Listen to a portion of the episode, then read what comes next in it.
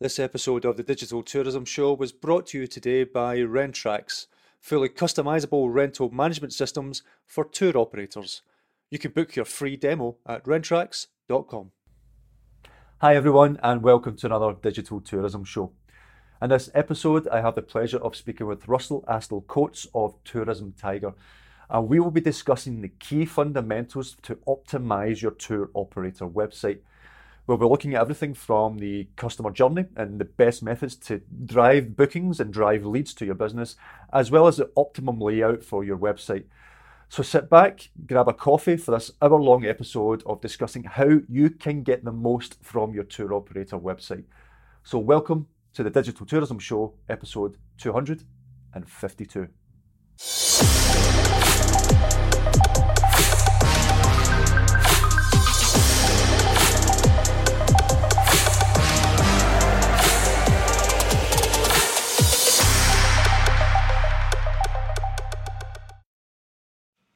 So thanks, Russel, for for joining us on the Digital Tourism Show. Um, we've been looking to get Tourism Tiger on here for a while, so I'm glad that you guys have managed to to, to jump on board. So for for anyone who doesn't know who you are or who Tourism Tiger are, would you mind just explaining what you guys do?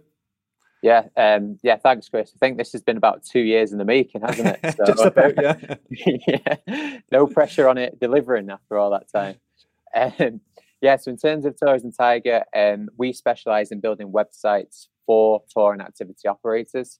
Um, so we deal with um, everything from the actual project management, we do the website design, write the content, um, and when we do all the technical stuff, and we make sure when we put it all together, um, you know, it's it's a good functioning website that's focused on selling tours, selling activities, um, and getting the clients or, or the website visitors the information that they want to that they want to get to. Excellent, excellent. And do you guys um, cater for particular areas, or are you pretty much worldwide in terms of the businesses that you help? Yeah, so we're, we're worldwide. Um, I'd say the majority of our clients are in North America and Australia. Obviously, very polar opposites um, in terms of uh, geography, but yeah, we have clients in 30 different countries around that kind of mark. Mm-hmm.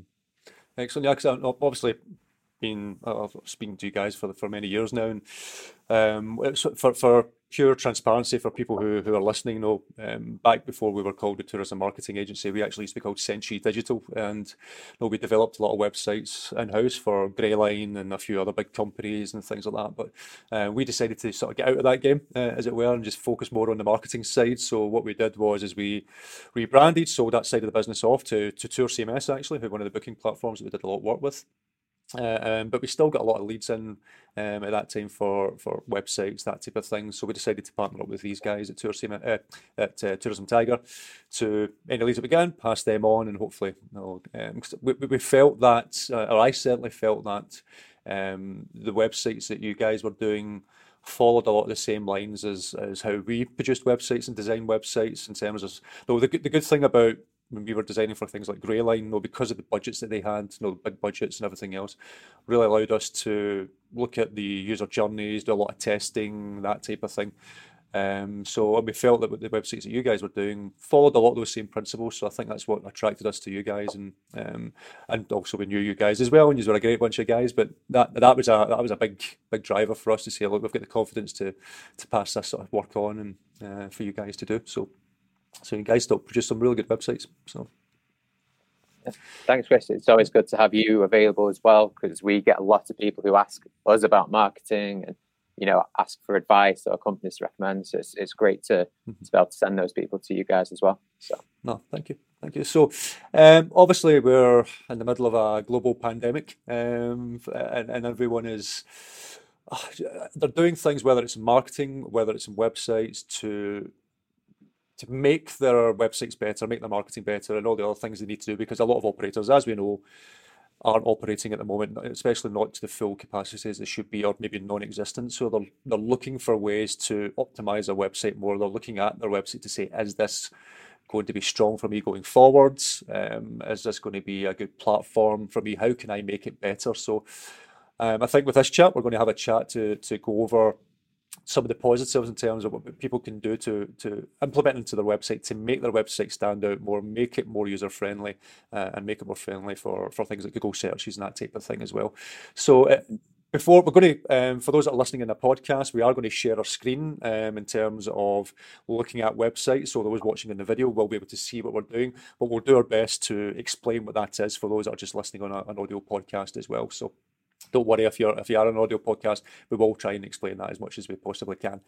So in terms of uh, some of the changes that, um, or some of the things that operators should be looking at now to make those positive changes in their website? Is there any that comes to the top of your head that you see? It's quite an often, I w- I wouldn't say a mistake, but it's often a, a, thing that you, you, see coming across websites. Think this is probably not the way to implement something, but maybe this is a, this is the better way of doing it. Is, is there anything, any sort of common thread that you've been seeing across many websites that you deal with? Um, I'd say that, I mean, if we're talking about right now, and the, the kind of situation that we find ourselves in, I'd say that um, there's there's plenty of websites that that I land on, and I don't actually know whether that business is operating mm. right now. Um, like unfortunately, you know, it has had a huge effect on on not just tourism but other industries as well, such as restaurants and um, you know, um, shops and, and and all sort of bars. So for for me, I think the first thing that that people need to do right now is actually address the situation.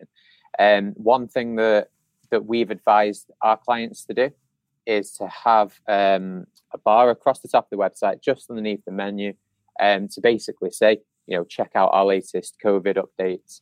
Um, you know, we're or you know, even just a message saying we're still operating. Mm-hmm. As as small as that sounds, it, it does make a huge difference when um, pe- people are unaware, or even if it's, you know, it could be that a company is operating, but we don't know what hours they're open. So again, you know, check out our current operating hours, or you know, the measures that we're we're we're mm-hmm. putting in place. I, th- I think that right now is is something that's, that's very important. You know, until until we come out the other side completely. No, I agree, and we're advising a similar thing. You know, we I remember I remember speaking to to one operator, and I can't remember who it was, um, but they, they were saying, "Oh, we don't want to have anything about COVID on our website because we don't want to be promoting COVID." And we're saying, mm-hmm. "Well, the media and everyone else is talking about COVID. No, you you mentioning COVID is not really going to promote it because it's being promoted as much as it possibly can anyway. So, um, but mm-hmm. it's just getting across and installing trust in your customers to say, look, we're still here, we're still in business, we're still looking to to to to operate as much as we possibly can. But here are the steps we're taking to make sure that your time with us is safe. And I think that's such an important message to get across. And like you say, having that near the top where it's easy for people to see and click through to go to a page or whatever that would be, I think it's a, a necessity more than anything else. That's right. I think um, right now, one of the first questions in someone's head is, is your business still open? Mm-hmm. Um, and if, and if you can address that, you know, then they're more likely to, to stick and, and start going going through the website and start interacting. Because you know you could have in your booking software you know you could have your available dates there but someone's not going to click book now until they're they're actually ready to do so. So yeah. you know hitting that early on. And same with um with the blog posts. You know if you do have a blog on your website you know making sure that the, these blog posts are up to date they're current and again that could be a very good place to you know address these kind of issues if you want to. If you don't want to address it then at least you know show that you are still operating in some way through through what you're posting no, it's, it's a good point. No, um, it's one of the questions you'd be asked. No, should you do marketing? Should you still do, be doing marketing? No, we've really not got no, anything to sell or anything like that. And and I, and to mm. a certain extent, I can agree with that. No, if you've got nothing to sell, if no one's operating, then okay, I, I can understand the argument there. But on the other hand, as you say, you know, if, if people are looking just now, even if they can't book at the moment, they're looking for something to do further down the line. They're just looking around for inspiration. So being able to see that a blog's been updated even throughout this whole pandemic for the last six months and beyond, you know that you're keeping the website up to date, you're on social media, doing all these other things. It just makes other, uh, it makes your potential customers know that you're still alive, you're still there, you know, the business is still going and, and it's if nothing else, it just gives you extra brand awareness, and because there'll be lots of their competitors uh, and operators' competitors who won't be doing anything like that. So it's like, it gives them an opportunity to possibly jump ahead in rankings or, or anything like that as well. So. Yeah, definitely. And as as you mentioned there, um, throughout the lockdown, a lot of our customers actually saw no drop in, in traffic. Okay, people weren't necessarily booking, but you know you've got people who might be cooped up or who at least don't have the the option to travel right now and that's all they're thinking about Yeah. you know they're thinking okay when this hap- when this ends this is what i want to do um so yeah putting yourself there at the front and center of their mind you know they're, they're probably more likely now than ever to start subscribing to to a newsletter or you know to get these kind of updates so they know when even if you're not operating when you're actually going to be back Mhm. operating Yeah. so um yeah very important to to keep up that that side of things definitely No, I agree. I agree. So I believe we're we're going to have a look at uh, one or two of the websites that you guys have put together, just to give those who are listening and watching um, an idea of why you've taken the design elements uh, and put those uh, things in place and why they've been done in a certain way. Um, Mhm. Obviously, things like user journeys and, and everything like that as well. But hopefully, trying to explain a little bit better visually, and also to those listening to the podcast, we'll do our best to explain.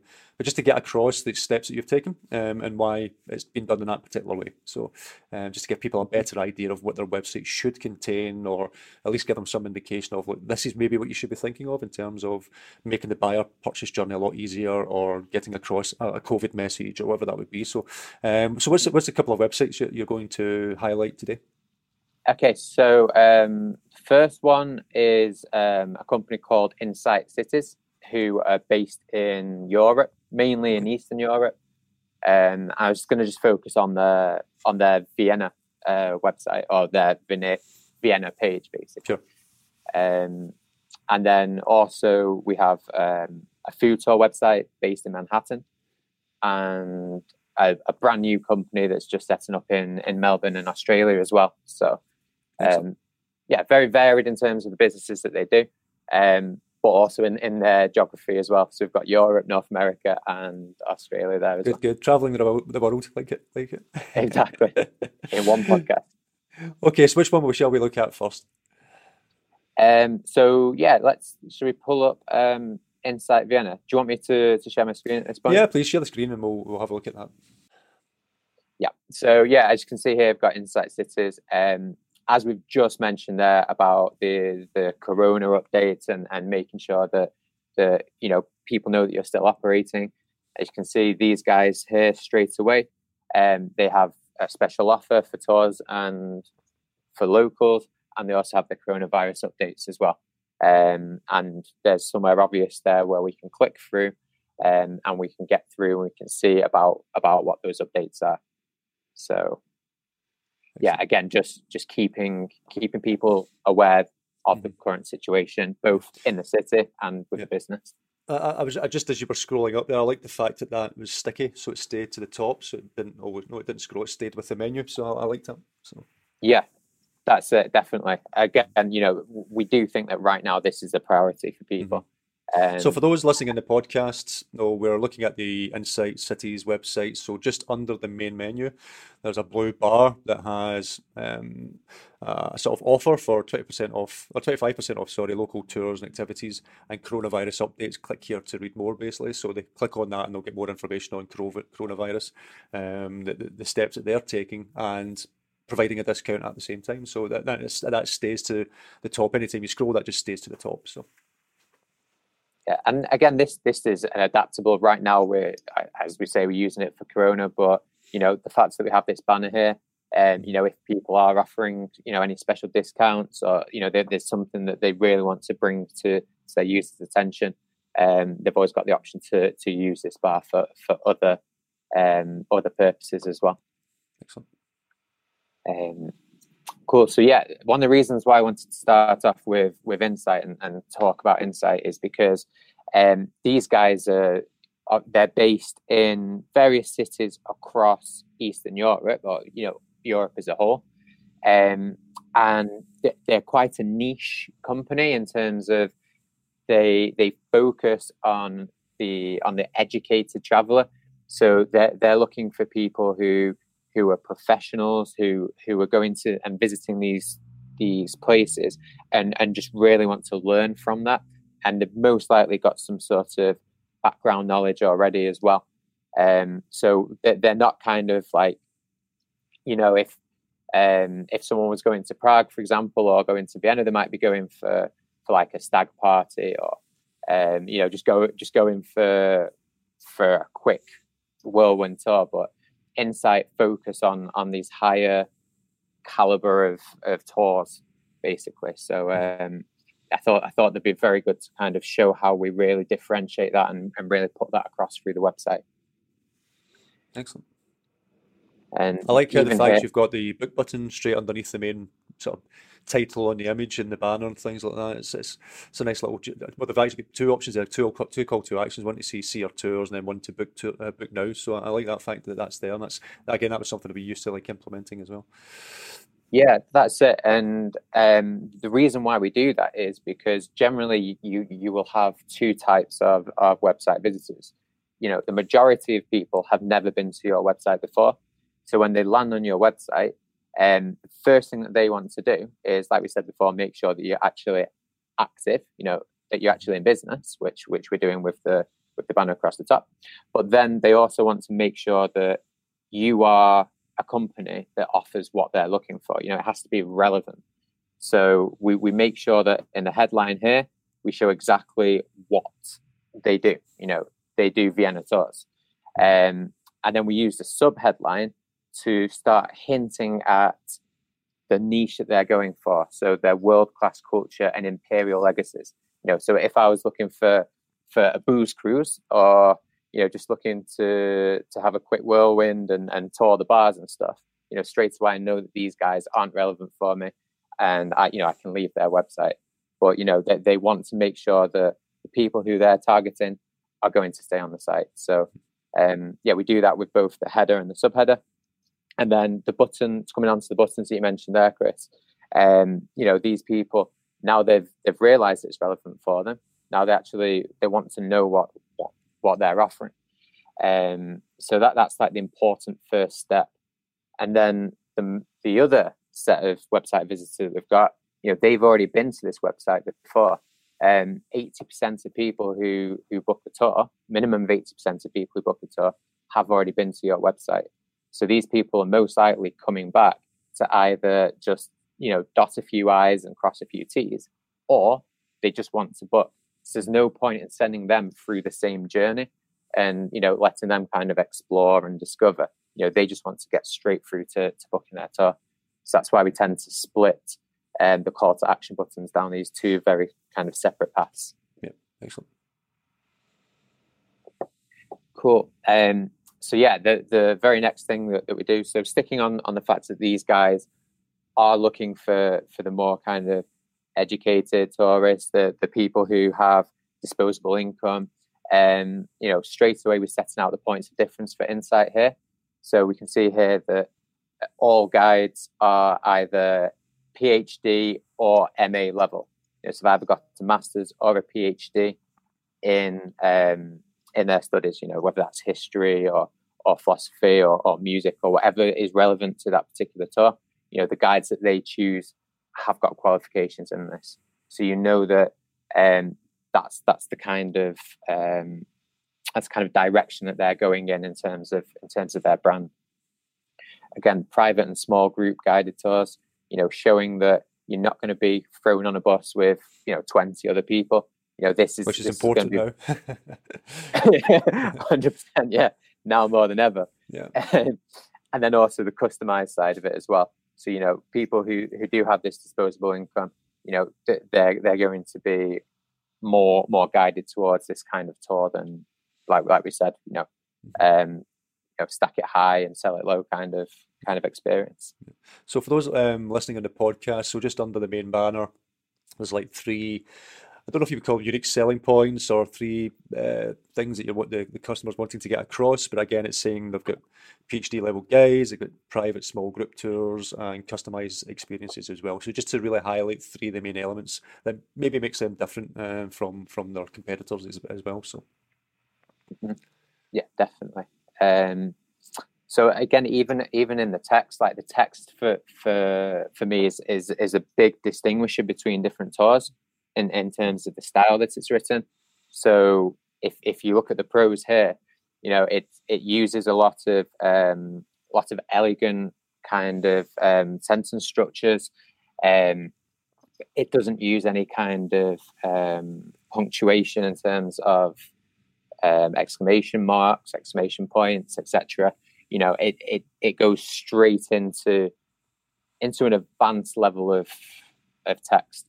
Mm. If we think about the average um, American, um, which I don't know why it's the average American, but it always is the average American, um, has a reading level of eighth grade, which I think is 13 years old.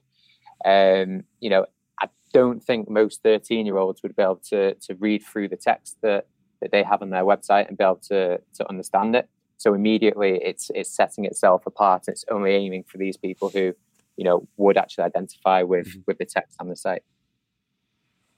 Excellent. Excellent. That's actually a good point. You know, you make you know with the with the content. It's it's making sure you're.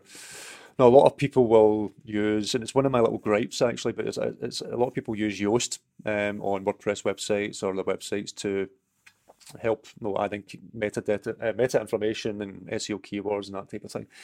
A lot of them will follow it to say, "Oh, I've got a red mark next to my Yoast because it says it's not readable by a 13-year-old or a 14-year-old or whatever that would be," and it's I always say, and I don't know, you may disagree with me here, so it'd be good to get your take on this, Russel. But I always say, no, mm-hmm. that's that side of Yoast, I never, I tell all my customers never follow that because Yoast doesn't know the type of customer you're trying to attract. It doesn't know what you're trying to convey across that text. You know, all it will look at using its it's algorithms just to say is this readable by as you say a 13 year old 14 year old that type of thing but if you're looking to attract phd uh, phd sort of uh, customers then writing for a 13 or 14 year old probably isn't going to cut it so um so you in that sort of sense that's where a lot of these plugins sort of fall to the wayside because you just don't know who it is you're trying to talk to talk to in terms of your target customer no, I, I, exactly what you say. I think it, it's not just necessarily on the text. I think it, it's a more general kind of approach where mm-hmm. you know pe- people being told all the time, look, you need to have um, an SEO website. You need to get keywords into into your website. You know, you you need to be picked up by the robots.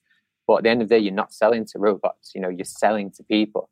Mm-hmm. Um, so you need to put the people first, right? So you know from there once you put your your website visitor or your target audience first then you can start looking at at these robots you know at making sure that you know you, you can get to the top of the search engine. But yeah first and foremost it is it is your target customer that you need mm-hmm. to sell to.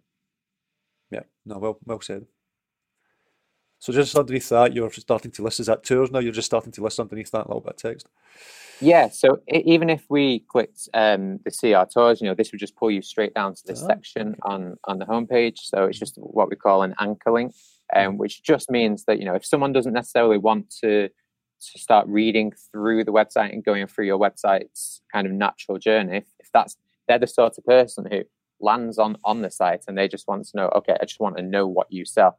You know, maybe they have a specific tour that they have in mind, a specific location that they want to visit um, you know, you, you need to help get that information as quick as possible. So, you know, we just pull it straight down to here. Um, and even in the tour names, you know, um, we've got Vienna introduction here, which obviously, you know, as an introduction, it, it doesn't sound like it's going to be too in depth. But then, you know, we, we look at some of the these tour titles, um, and we have here um, the Belvedere Palace Museum, a world class arts collection in an aristocratic utopia. Um, you know, again, this this isn't the kind of tour that that you would go on if you were just like, okay, I just want I just mm-hmm. want to get my yeah. surroundings. You know, this is for someone who who really is interested in this sort of thing. Um, so even the tour titles, I think they really mm-hmm. distinguish who their target audience is. Yeah, I, I have to say it's credit to Insight Cities at the fact that they went that sort of niche, uh, went down that niche market, and a lot of operators will try to cater for as many different types of people as possible. The fact that they went really niche for this PhD, you know, sort of, I wouldn't say more upmarket market market, but um, but that that customer that they're trying to attract, it's it's it's it's good to see. I like to see businesses going down a niche like this. To be honest.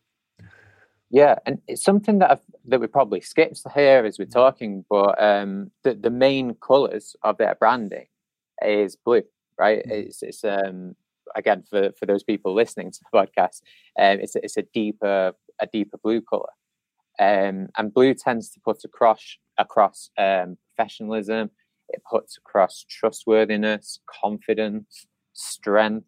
So even you know not not just the names of tours, even the color of their of their branding and the color of their website, you know, really exudes that kind of like, like you say that. Mm-hmm that educated and and really niche kind of um, kind of sentiments. Yeah, yeah, I can't agree more.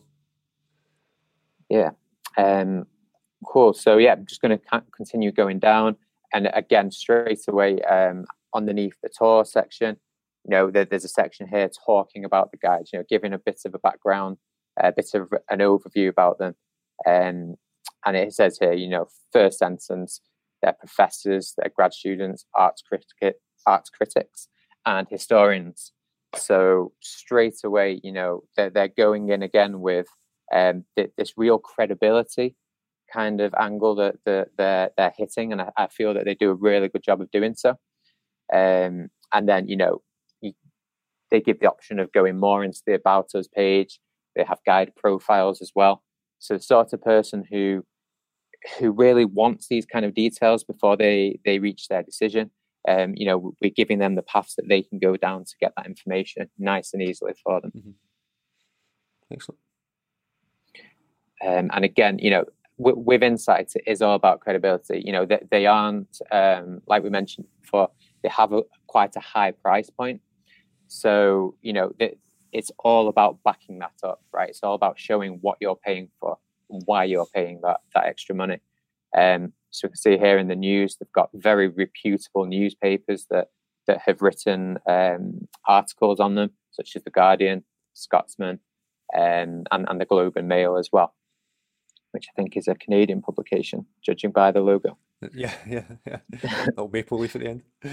yeah, yeah, bit of a giveaway. And again, yeah, they, have got even more. You know, so they've got a lot of really credible news sources that you know that they've built up. You know, it's not just a case of you know people will will naturally approach you.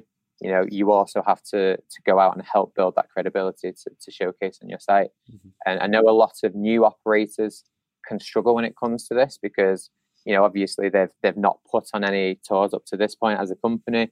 Maybe they're not they don't have any partners at this moment. Um, they're not listed anywhere, etc. Um, so sometimes it can be really hard as a new operator getting to this kind of level. Um, but yeah, it's definitely worth investing your time in in trying to make these links and and really put your business out there so so you're able to build this kind of credibility up on your website. No, for sure, and and especially if you had a section in your blog that was more press related, then then uh, you had little brief introductions that were actually written on your website to mention, okay, I was I was in the, the, the Scotsman, and you give a brief explanation of what that article was, and then link over to the article, and then hopefully that article links back to you. All helps with your backlinking, all helps with your SEO and that type of things as well. So it's one of the things I I, I sometimes see when I come across websites that they'll have a press section, and all they'll really do is take a screenshot or an image of of the press article and stick it in the blog with no supporting text, no nothing, which obviously doesn't get picked up by Google or anything like that. So being able to take some of that text, add it to your website, or write a, a, a, brief explanation of what it is, and then link off is always a better option, in my opinion. The fact that they've got this here and you can see it's real text talking about what it is, and then uh, and then the little logo underneath with the, the different publications is, is really good. I like to see that. It's good. Yeah.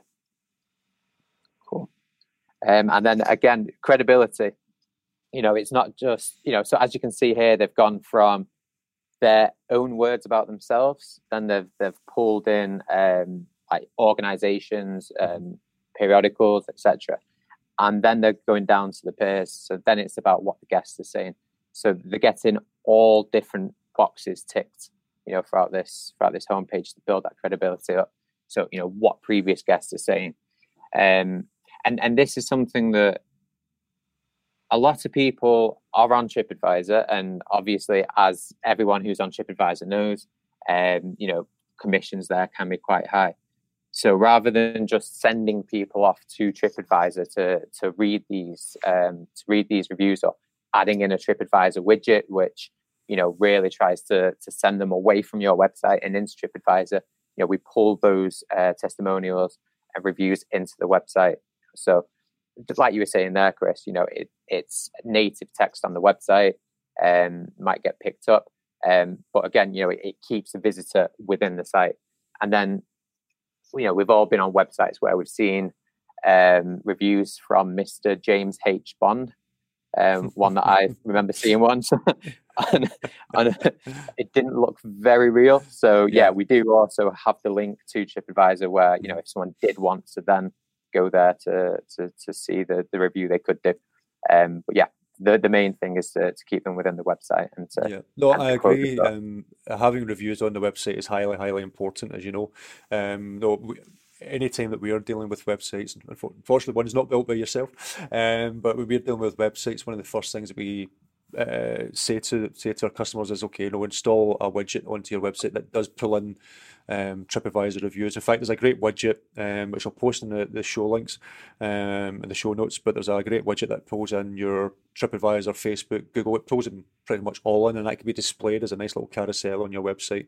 Just so because one of the things that we found, um, and I imagine you'll be the same as well. But one of the things that we found is yes, you can. Your website can have its own testimonial section. And that's still better than having nothing on your website. But what consumers tend to think as if it's on your own website and it looks as if it's been written just as a testimonial page on your website.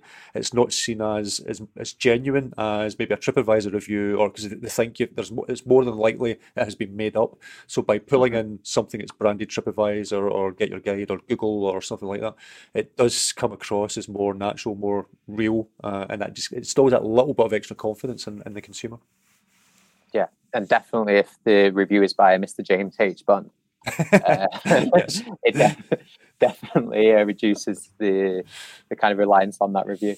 Um, but yeah, like like you say, and I, I, think this is something that you know you were talking before, Chris, about what people can be doing um, during this time where maybe they're not offering as many tours as, as they would like to do.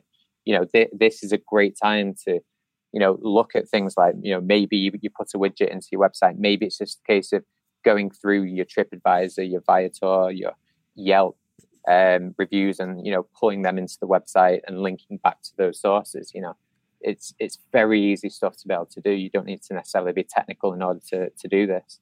Exactly, and, and as you say, you know, at the moment people have got time to experiment um, with everything that's going on, and it's amazing how diff- how how things can change in a positive manner by adding in reviews, or even just the change of a color of a call to action button can make a huge difference. You know, just something as simple as that. So it's just, you know, you've got the time, experiment with the website, try you know a different color with your call to action, try adding in reviews. If nothing else, it's going it's it's going to serve your website better in the long run. It gives you more data that you can say, okay, that worked or it didn't work, and then you can you, you know for sure. So it's it's now's the time to experiment. Really is hundred percent. Um, so yeah, and then in terms of this, you know, if someone still um, has questions, you know, they're still not sure, then you know we're we're ending with a call to action, you know, on the homepage. So rather than you know, someone goes through the homepage and they get to the bottom, and then they're like, okay, that's great. Um, you know, we're actually imploring them to now take action. You know, yeah. if you do need more information, get in touch. Um, something you mentioned before, Chris, is that the the banner about the Corona updates that obviously follows, but so does the menu. So mm-hmm. if someone's got all the way to the bottom here, you know, they have the option to get in touch, but there's also the menu there where they could, um, you know, take other actions as well. You know, they could read more about the company. Um, they might want to just book now, which again, that is an option that follows them down in the menu. Um, so yeah, there, there's different actions that that person's then able to take once they get to the bottom. Excellent. And I like the fact at the bottom you've got just some quick links as well that people can click on to uh, to go there. Even though the menu's sticky, they can still click on something. There's there's always a, a, a, some sort of way they can get back to the menu or or link off to another page or something like that to give them a next step. So. Yeah, hundred percent.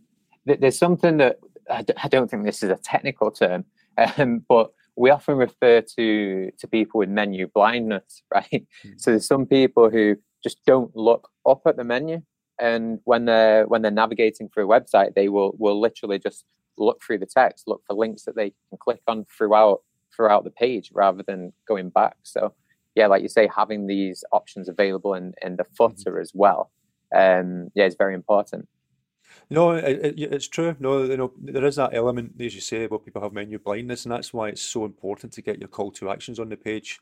Um, you know, make them stand out, make sure that people know what the next step is. No, it's you, it's, it's a horrible thing to say, but no, you have to sort of cater for the lowest common denominator in terms of okay, this is what you have to read. What do I do next?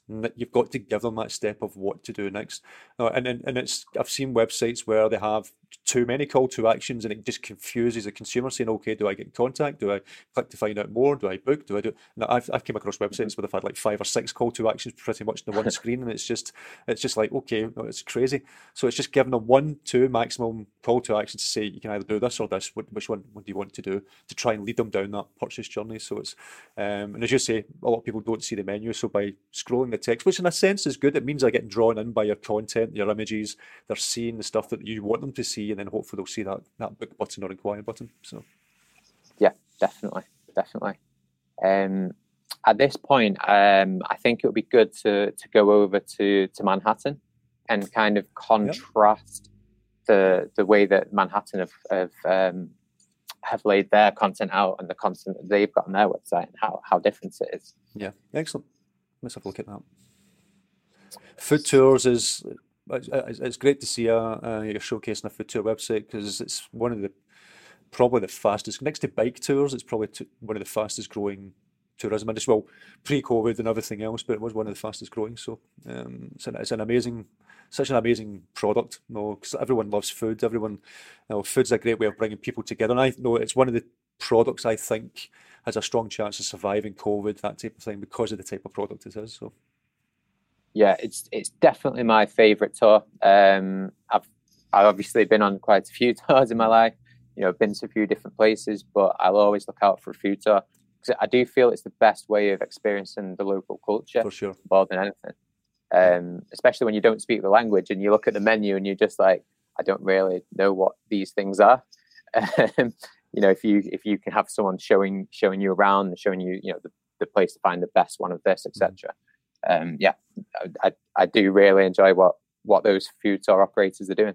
Mm-hmm. No, I agree, and and just to um, not tarnish your brush, all us, all us Brits don't all just go to McDonald's and try to find fish and chip shops and everything else. No, uh, the most sane ones always like to try the food of the actual place that we go to. So, yeah.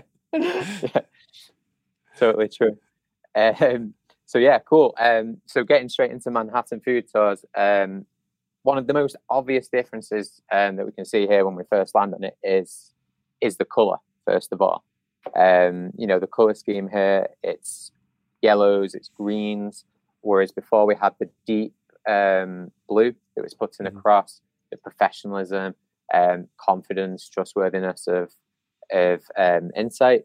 You know, we come on to onto Manhattan, and you know, obviously there are links with yellow and New York. You know, obviously the yellow cabs, etc. But you know, aside from that, yellow yellow really reflects warmth and friendliness, uh, imagination, liveliness. Um, so I, I, I do feel that you know, as well as showing that you know this is New York, you know, it really puts those emotions across for the visitor, and that's the kind of emotions that the Manhattan want to want to portray to their clients. Mm-hmm. Yeah, and I like the fact again, just to for the, for those that are listening, again, straight under the menu, you've got now got a green banner instead of the blue one from the last website. But instead of more COVID, this is um, Greenwich Village Food Tour now open Thursdays through Sundays. So it's just giving people an indication we are open, we are we are doing business.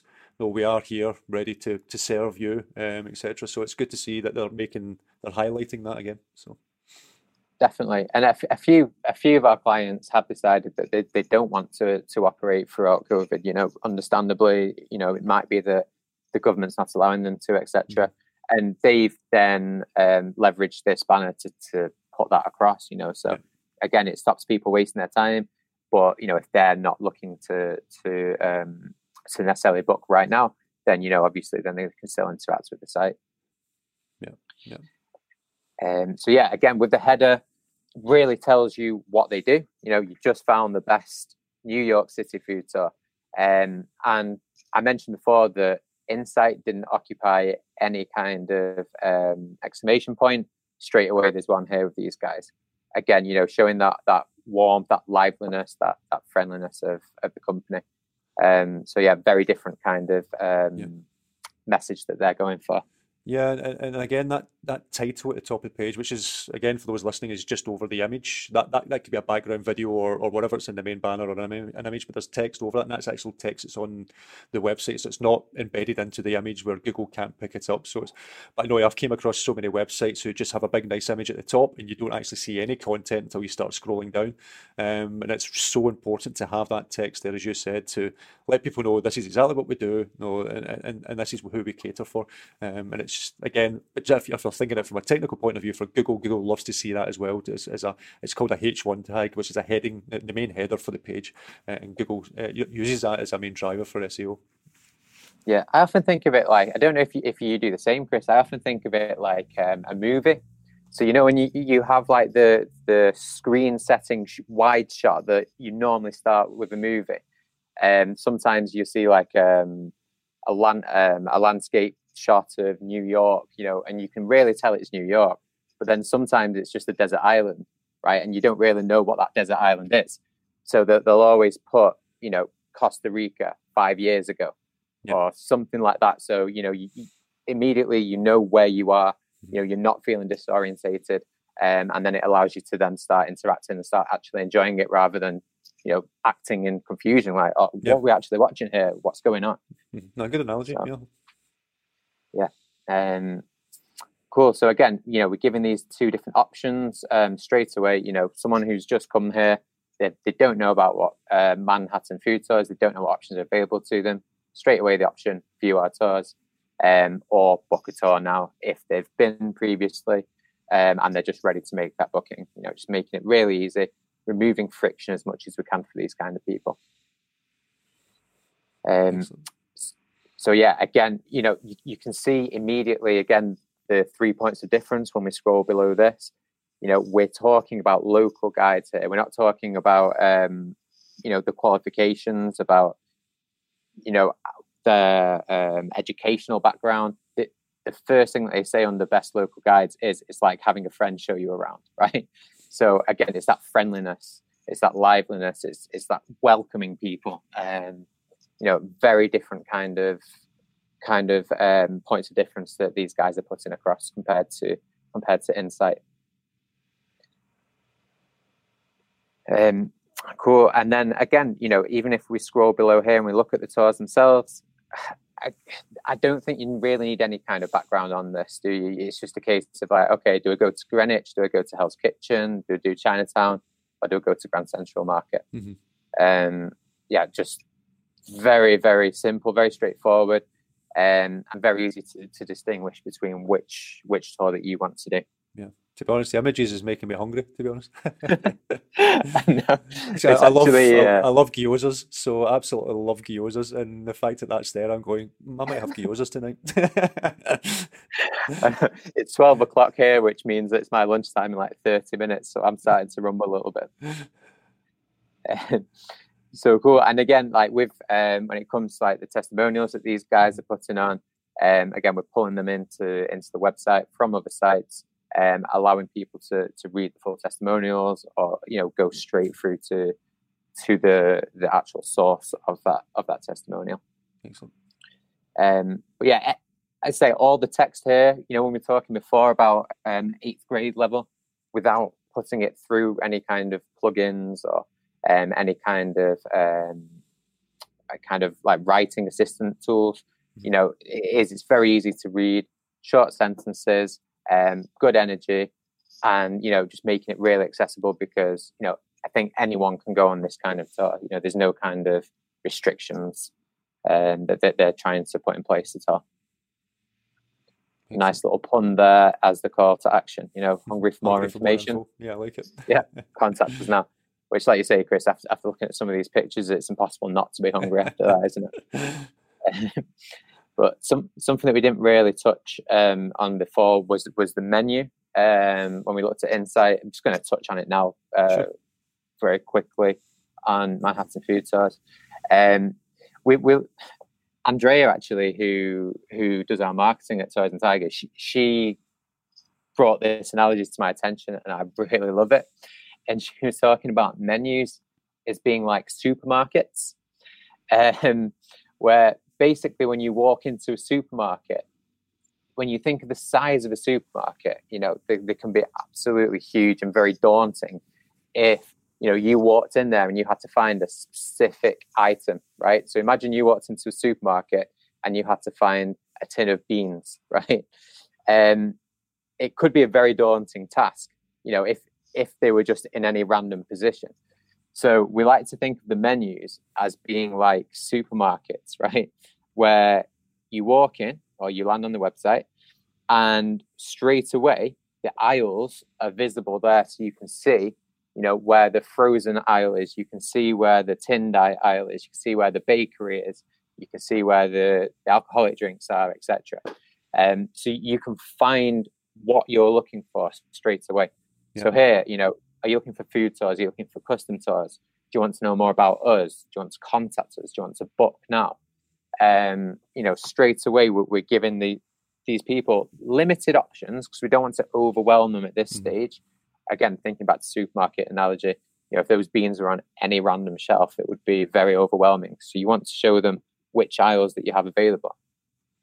Um, and then even within the, the aisles themselves, you know, so when you go to the aisle, you know, you've got the frozen food, but you don't have peas next to ice cream, next to um, sweet corn, next to um, ice. You know, mm-hmm. I can't think of any other frozen foods. but you know, again, you'll you'll have all the ice cream together. You'll have all the peas together, all the different varieties, all the different manufacturers, etc. Um, so again, it's just really breaking it down those steps and just making it easy to find.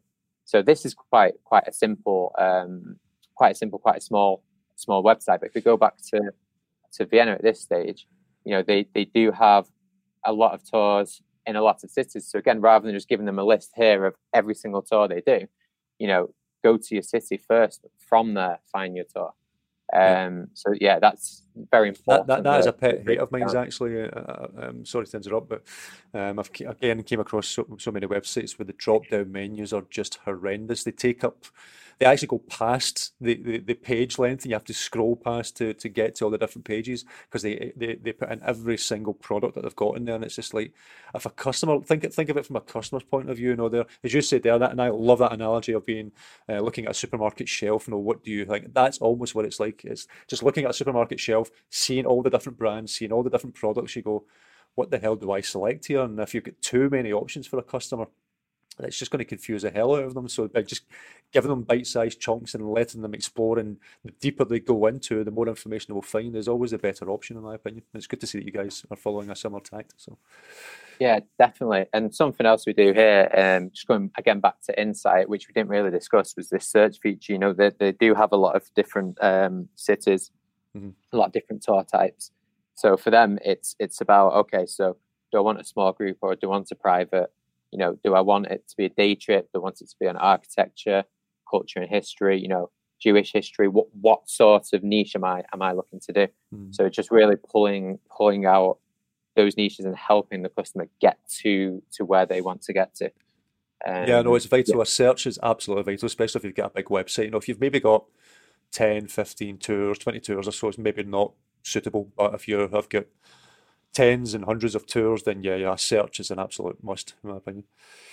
Yeah, definitely. And now, no, just going back to Manhattan tours, one of the things we, we didn't touch on as well, which I love seeing, is the fact at the very top of the menu. So you've always got like a, a, a sort of mini menu or a mini information bar just above the main menu, which easily displays uh, uh, the, the email address and the phone number and the social links. So if someone did want to phone, they can, especially if they're on mobile, they can just click that phone number, it'll dial up the company and that type of thing, or send them an email. So the fact that that's there, always visible at the top as well, is something that I love seeing. So it's just making it showing that um, that you're you're approachable, making it making it super easy for the customer to get in contact with you. And I think that's a vital thing to have up the top is the, the email. It's, even if you don't want to show an email address, a phone number specifically is one of the best things to have up there. So, yeah, definitely, definitely, excellent.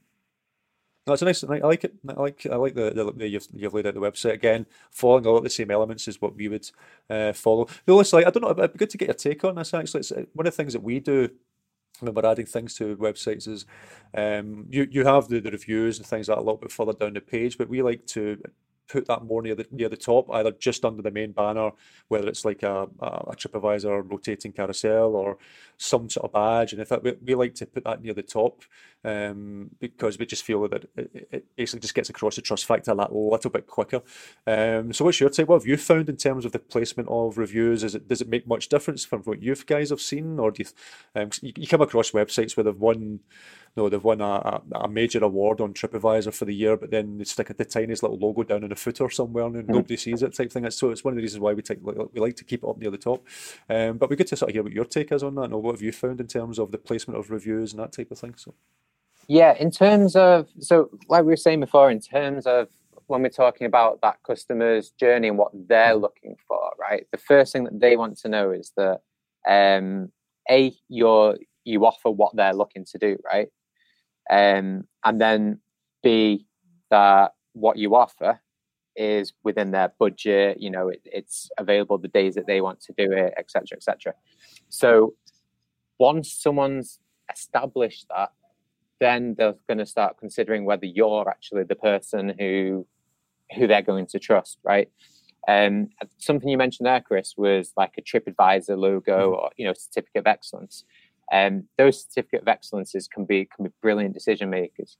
Um, so with those, if someone has one, then we would recommend putting it here at the very top. You know, we we can actually put it as part of the image, mm. right? So when when someone lands on this page, as part of the image, they have a certificate of excellence.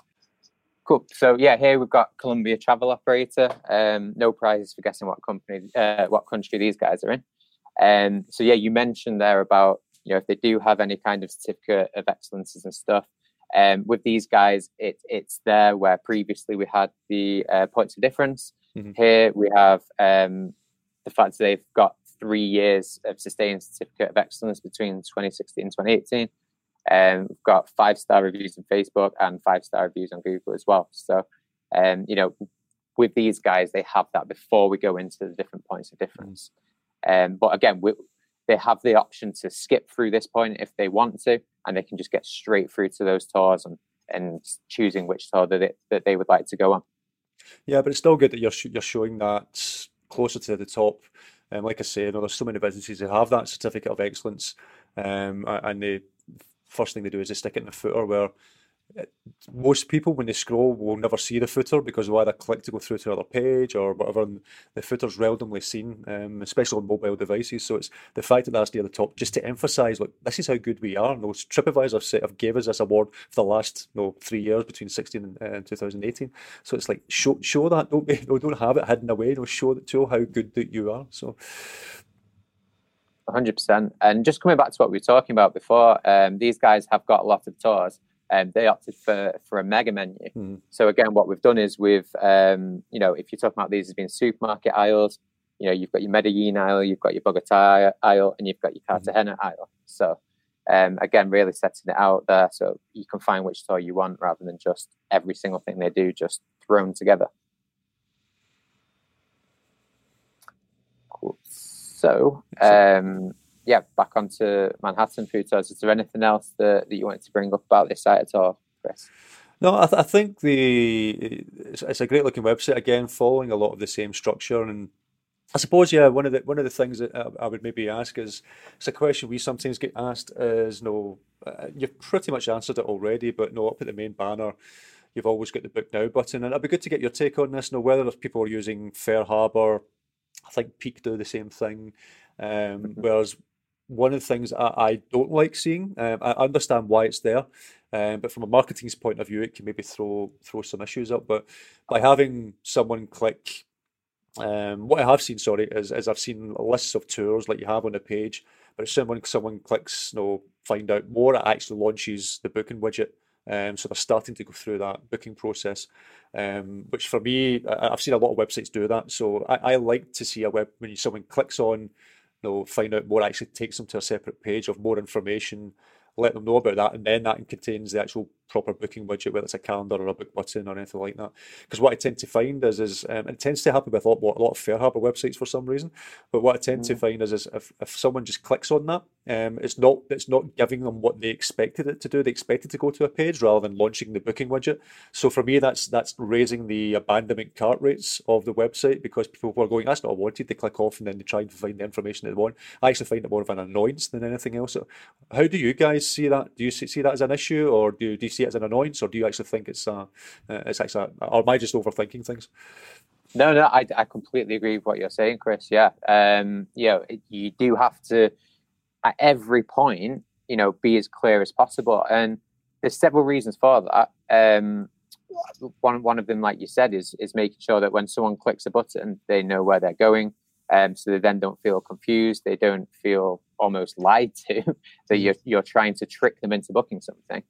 Um, and another thing is that a lot of these websites that do that, they have the, the tour information within the booking um, within the booking engine rather than native on the website, right? Yeah, yeah.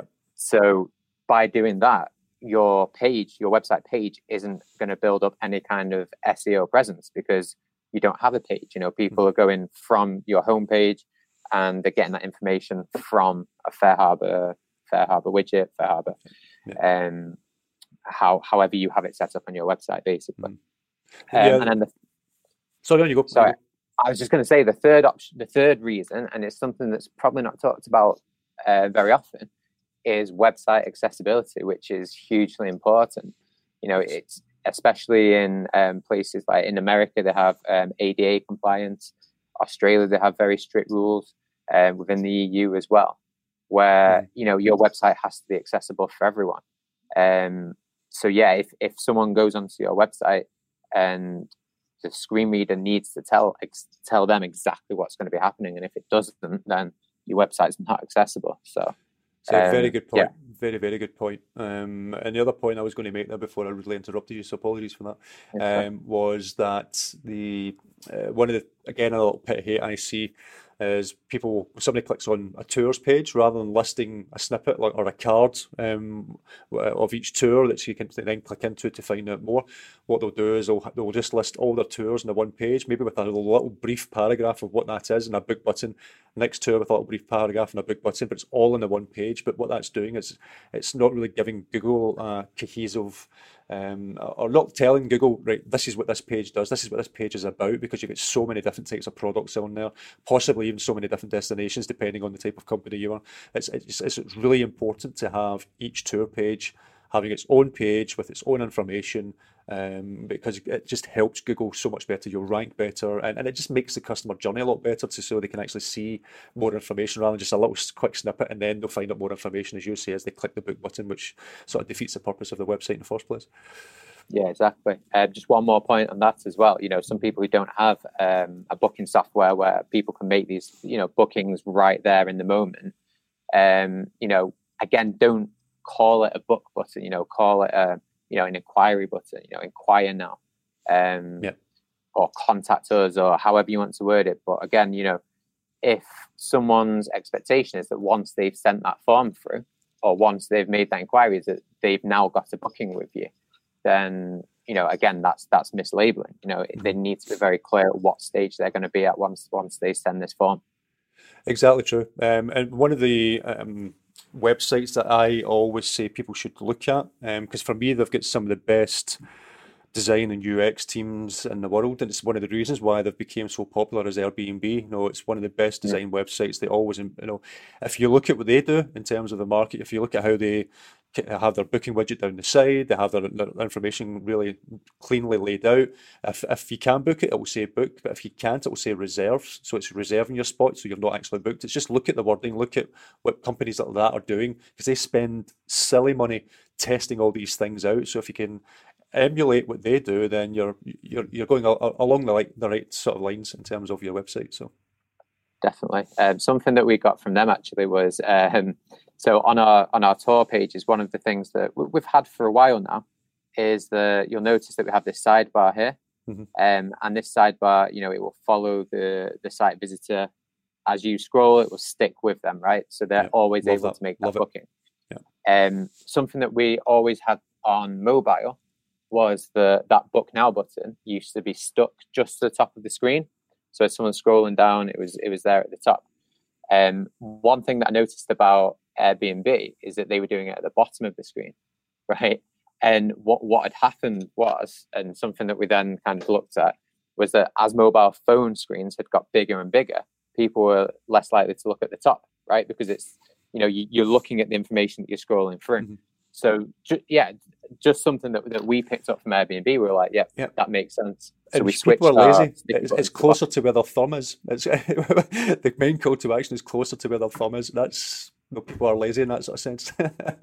yeah, exactly. Like now, it's so difficult, isn't it, to go to the top? Uh, yeah. Especially, most people are right-handed as well, aren't they? Mm. So if you think about when when you've got your website on mobile, if you have your hamburger menu in the top left, it's making it harder for right-handed people to to click that mm. menu, or unless they use their left hand, right? If someone's yeah. using it in one hand, um, so we'll always go for it on the right so again, it just makes it easier for that person to yeah. to you know do it one hand click. Yeah. So yeah, laziness comes into it a lot, but also these giant phones that we're seeing these days. Yeah, if you're fun, if you're no, I, I've got pretty big hands, so it's not too bad for me. But my wife, who's got tiny little hands, knows it'll take her a week to get to the top of the the, the phone to click the big yeah. button. So, so make it so it's make your main call to actions in your mobile near your near your finger or your thumb is right, which is going to be down the bottom anyway. So, mm-hmm, definitely, definitely. Um, so yeah, in terms of um, Manhattan, I think that that's a very good example for those sorts of things. And then I just wanted to show you um, a, a, website that isn't launched yet. We're going to be putting it live, I think this this week or next okay. week, um, and we're we're still doing a bit of work on it. So just in case there's anything that might look a bit a bit odd, uh, um, yeah, that that might be the reason why. But the reason why I wanted to bring it up is because this is a brand new business. So I was talking before about obviously building credibility. Um, and sometimes, you know, if you do have a new business, you know, you don't have the luxury of a company like Insight where they've got loads of testimonials, industry awards, TripAdvisor rankings, um, an amount of guests of service, press mentions, all these kind of things. So what I like with um, with WAM or Wild Adventures Melbourne is how they how they've overcome that. Um, so one thing that I wanted to bring up was first of all, I think the branding. I, I really like the the way that they've really set themselves out with a really cool, fresh look with the branding. Yeah, I do like um, that. It's really nice. Yeah, and and again, these guys they're very. Uh, uh, if we look here at the points of difference, you know, eco-friendly, sub-zero waste, social enterprise, connect with nature.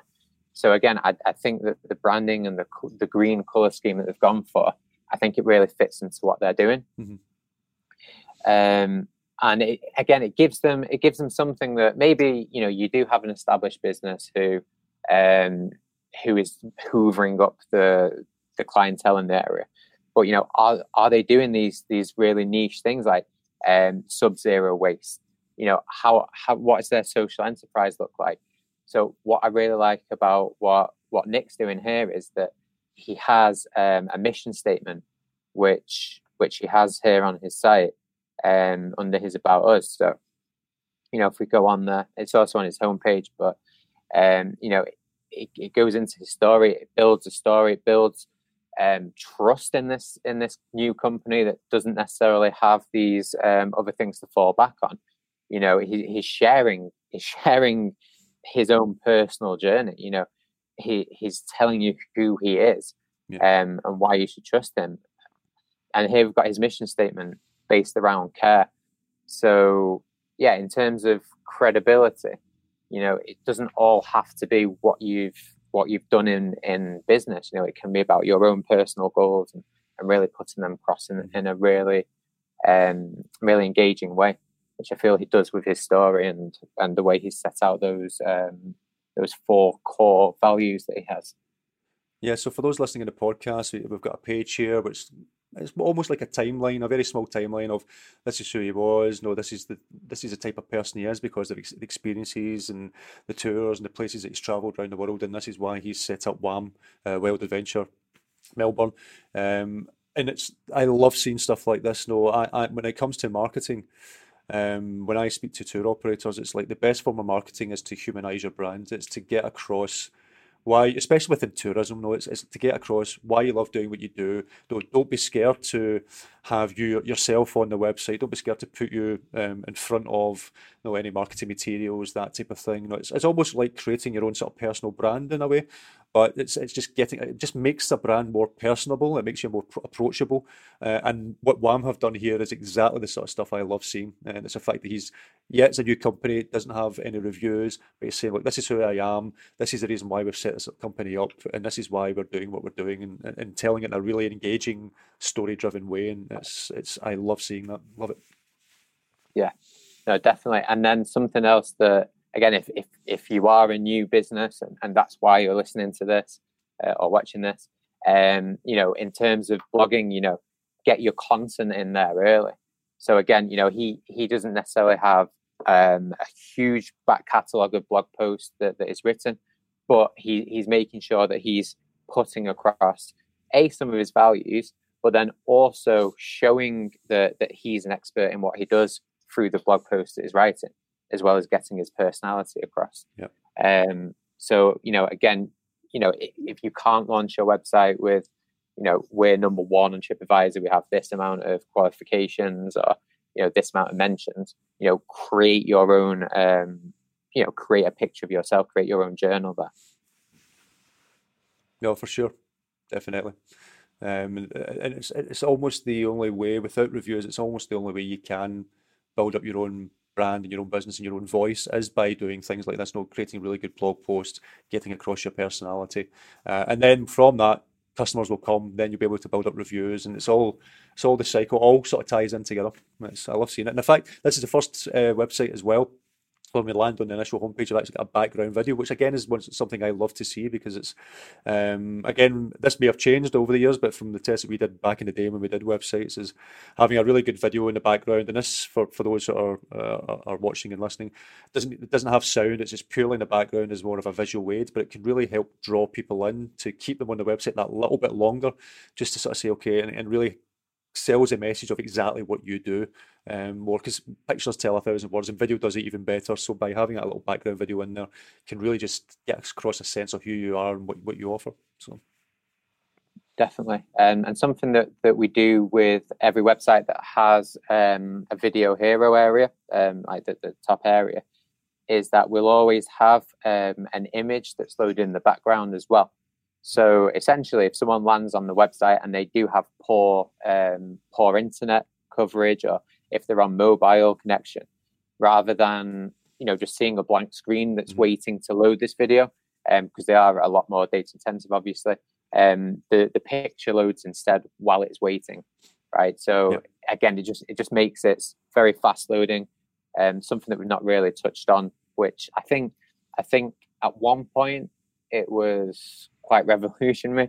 But now I think it's it's just kind of taken as gospel that you know your website has to be quick. You know, it has mm-hmm. to load within a certain. It's a big ranking factor now. Yeah, Google have obviously exactly. made that with mobile first and everything else. It's such a huge ranking factor. Your website not just has to look good and, and, and read good and be readable by Google, it has to be fast as well.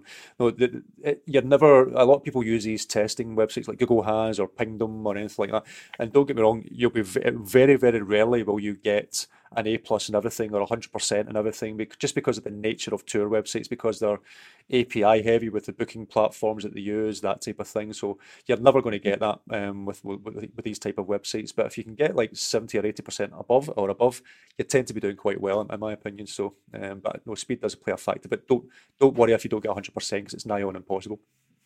That's it. One thing, one kind of tip that I would give if, if people are looking to, to kind of test their website speed is rather than using something like Google um, Google PageSpeed Insights, which will test how long it takes for every single element of your website to load, is using something like GTmetrix. Mm, yeah. So with GTmetrix, you can actually see how long it takes your your website page to to appear, and then it will take into account the extra things. So, for example, if Google shows your website loading at um, 17 seconds, it might actually be loading in three seconds. It's just taking an extra 14 seconds for um, a particular widget or mm-hmm. a, a, video maybe to load. So that, um, that is um, it. No, especially with the background videos. No, a lot of these tools, like the Google one, will take that into account. It'll wait till the video is probably fully loaded. Whereas something like GTmetrix knows that the video is going to be playing while it's loading in the background, so it takes that into account. So yeah, as you say, a website could load in one, two, three seconds, whereas um, Google will say it's 17 seconds or above or anything like that. So it's, it's just something to to look out for. Yeah, definitely. I think um, what we talked about before when we said about websites should be designed for for the humans who mm-hmm. come and visit. You know, for the people, for the, the visitors first, and then um, the, the bots and um, like SEO, etc. Yeah. Like as as a kind of second thing that, that comes on top of it. You know, I think uh, using something like GTmetrix, you know, what people see is important. If someone comes on this website and you know they, it loads straight away, um, then that's then that's fine. Even if these things are going on in the background, if they can interact with this website straight away, that's the key thing. Mm-hmm. Because if it if they can't, then they're just going to leave, um, and then that's that's a customer lost basically. Yeah. So yeah, it, it's not necessarily all about the the numbers. It's about what's mm-hmm. actually going on on the page. Yeah, I, would be interested to get your take um, as well. No, it's one of the things I, I upgraded my um, system. I, I, use a Mac, similar to yourself. Um, I mm-hmm. upgraded my, I think it was Safari got upgraded, um, and I know Chrome's going to go down this route as well. But I've now got a little button near the top of the the, the bar where you enter the address bar, and it will actually mm-hmm. say give you a, a, an indication of all the cookies that are being used, like Google Analytics, that type of thing, and it automatically blocks everything. from a marketing point of view, that's just thrown up all sorts of nightmares. So you actually have to go into the browser to say no, allow cookies on any website and that type of thing to make these things work. But um, hmm. it's it's one of these things that I'm wondering if that's going to cause any issues with websites in general. So if, uh, it's it's going to be an issue for some customers where, uh, or in some businesses when they come onto a website because a browser's not loading up a cookie, the website could look broken. It could look, you know, might not be functioning in the way that they think it should be functioning. Um, I just tried it today with building Curiosity of, of with one of the Rezdy uh, widgets we added to a customer's page that the book button was hidden and, and actually had a little warning sign over it saying you need to enable cookies to make this widget work. So a lot of customers are going to see that if they uh, if, if they don't have their, their cookies enabled within their browsers, which is automatically switched off by as soon as they, they install it and everything else. So I think that's going to throw up some issues, and I think that's for every website. And it's I'm just wondering if the consumer will know that. If the, the most no, I know that because of the technical background and things like that, but from Joe Bloggs and uh, and lady blogs who come onto a website who are not technically minded, they'll just think, "Oh, I can't book." No, it's. I think that's going to. That's what happened to OTAs, not just um, um, companies' websites and everything else as well. I think this is another thing. It just adds to the mix of um, when you start seeing your analytics decrease, when you start to see things like that happen, there's not necessarily anything wrong with the website. It's just now how the browsers are handling data and they're stopping cookies and unless you say so, unless you give them the approval. And it's and it's even having a book a, a cookie policy thing on your website that somebody clicks to say allow cookies, that's not necessarily going to allow the browser to do it as well. It could be two things that you need to do within that. So it's, it's going to throw up a lot of issues, especially for you guys building websites as well. Yeah, 100%. Um, like you mentioned there, the, the idea is that the consumer doesn't notice the difference. That's that's going to be the key thing. Um, but something that is going to take a big hit, like you mentioned there, is going to be the analytics side of it. Mm. You know, there's definitely going to be a lot less data, um, or you know, it's already started taking place, I suppose, in some places. But you know, long term, yeah, there will be a lot less data that that people are able to make these informed decisions using. So it's just a case of you know being able to adapt to that and uh, use the data that, that you are able to collect and, and use it in the most effective way. And and you know something you mentioned before, Chris, in terms of like you know whether that's A/B testing the colours of your booking buttons, or um, you know where your testimonials appear on the site, or you know things like that. Um, yeah, it's a, it's going to be important to to use what you can actually get. Mm-hmm. Yeah, for sure. I like WAM. I think that's a great website. I love that branding. I think that's. Uh, I love seeing a modern brand like. It's just the way they've done it with the, the exclam- upside down exclamation mark and the M, and just the, the way it's designed and things. Like that. Really nice. I like it. Really nice. Yeah, no, it is. It's, it's very cool, especially when you know somewhere like Melbourne as well, which I've never been, but it does seem a very cool place to visit. So part of the Um, world yeah, I've not been myself, and it's it's it's on my list one day, whenever whenever we can, with everything that's going on. Um, uh, I'd love to be able to visit for sure. Yeah, whenever they let us in. Yeah. Well, Russel, I can't thank you enough for your time. Um, I think what you've show, shown here on the various websites is a good idea of um, what should be on a website, the, the reasonings behind the, the, the layouts of a website in terms of going through that customer's mindset and their journey of, okay, I want to know a little bit more. I want to, why should I book with you? Here's your products. Here's the call to actions. And that sort of user journey and the user flow is so important. And a lot of websites don't get it right. And it's good to sort of highlight there. You can see the similarities between each website, but it's still uh, it's still focused on each one of those brands and it's still tailored to them in a way. But it doesn't matter whether you're a small operator or a big operator, but you're following that same process of a, a customer journey. And it's been done that way because it's been proven that it works. Now, again, looking look, looking at companies like Airbnb and things like that, they spend amazing amounts of money on these type of things. So it's good to sort of see you've got that consistency, but still being able to dif- differentiate between the two different brands and that type of thing as well. So, no, so no, thanks for showing showing us those websites. Yeah, thank, thanks for inviting me along, Chris. Um, yeah, right. in terms of the, the R and D, we like to think of it that you know you're able to share that cost, right? Mhm. You know, we do we do that R and D, and that's that's shared across our our client base. So Yeah. you know, it means that you don't need Airbnb's budget in order to, to do the same kind of thing.